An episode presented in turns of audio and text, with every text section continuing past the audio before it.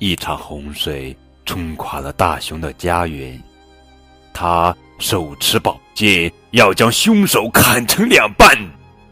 可如果错在自己，那又该怎么办呢？宝贝儿，这里是荔枝 FM 九五二零零九绘本故事台，我是主播高个子叔叔，愿我的声音陪伴你度过每一个夜晚。今天呀，高个子叔叔要讲的绘本故事名字叫做《是谁毁了我的家》。作者是大卫·卡利文，吉安·路卡·弗利图，陈百灵翻译。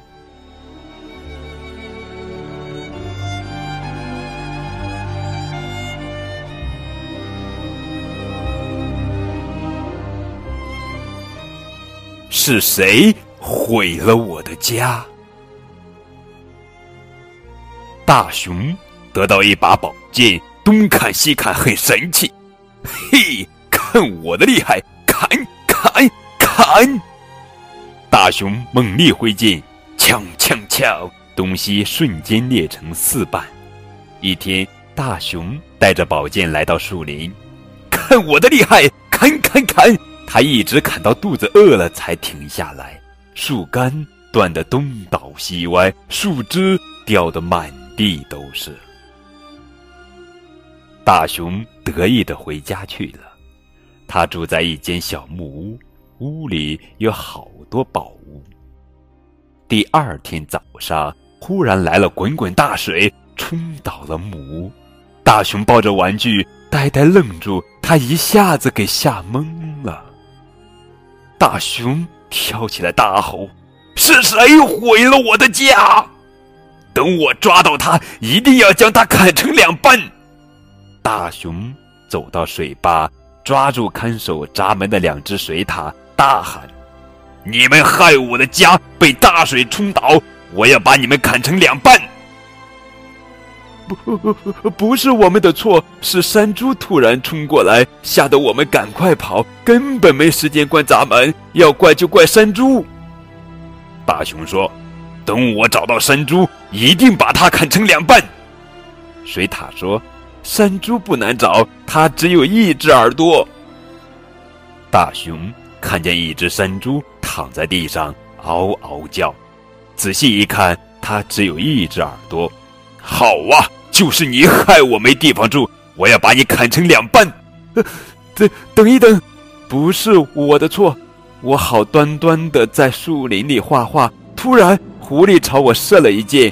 射下我的一只耳朵，然后又咻咻两支箭射中了我的屁股，我痛得跑去找水獭帮忙。哪里是吓他们？要怪，要怪就怪狐狸了。大熊说：“等我找到狐狸，一定要把它砍成两半。”山猪说：“狐狸不难找，它的眼睛一只是棕色，一只是蓝色。”大熊。找到狐狸，他正气呼呼地坐在家门口。大熊举起宝剑，大吼一声：“你乱射箭，射中了山猪，害他痛得乱冲，把水獭吓跑了，所以水坝闸门才没关好，我家才会被大水冲倒。我要把你砍成两半。”等等一等，狐狸说：“小鸟飞到这里，要把水果全吃光。我射箭是想把它们赶走，要怪。”就怪小鸟啦！大熊说：“等我找到小鸟，一定要把它们全都砍成两半。”大熊找到树枝上唱歌的小鸟，他大吼：“你们几个毁了我的家，我要把你们一个一个砍成两半！”小鸟问道：“我们哪里毁了你的家？你们偷吃狐狸的水果，他为了赶走你们，乱射箭。”射中了山猪，山猪又把看守水坝的水獭吓跑了。闸门没人看守，我家才被大水冲倒了。这不是我们的错，我们本来在树上唱歌，突然听到敲敲敲敲敲敲敲的声音，树一棵棵倒下了。不知道是哪个家伙发神经把树全砍光了，我们没东西吃，只好去吃狐狸的水果。要怪就怪砍树的那个家伙。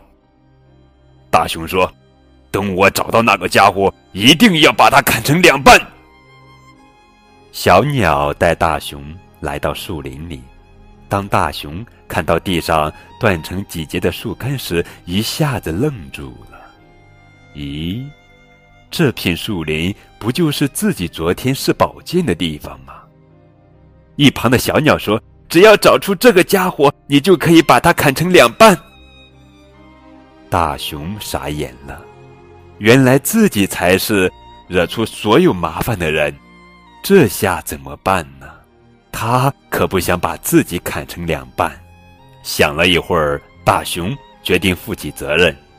他先找到水獭说：“我把盾牌送给你们，下次再有人冲过来，你们就不用害怕了。”接着他找到山猪：“我来帮你把剑拔出来，忍耐一下。”大熊还在山猪的屁股上贴了创可贴。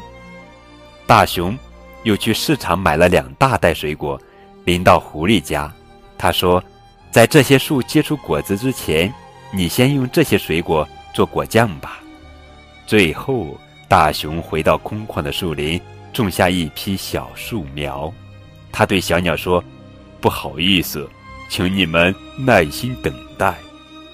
这些小树苗总有一天会长成大树，在那之前，请你们先跟我一起住吧。”大熊用宝剑和砍掉的木头盖了一间大木屋。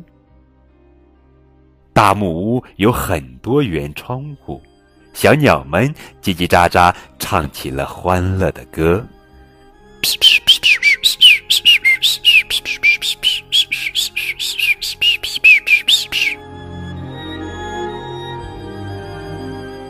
好了，宝贝儿，这就是今天的绘本故事。是谁？毁了我的家，亲爱的小宝贝们，你们知道是谁毁了我的家吗？你们可以将答案在节目下方的评论中写出来，好吧？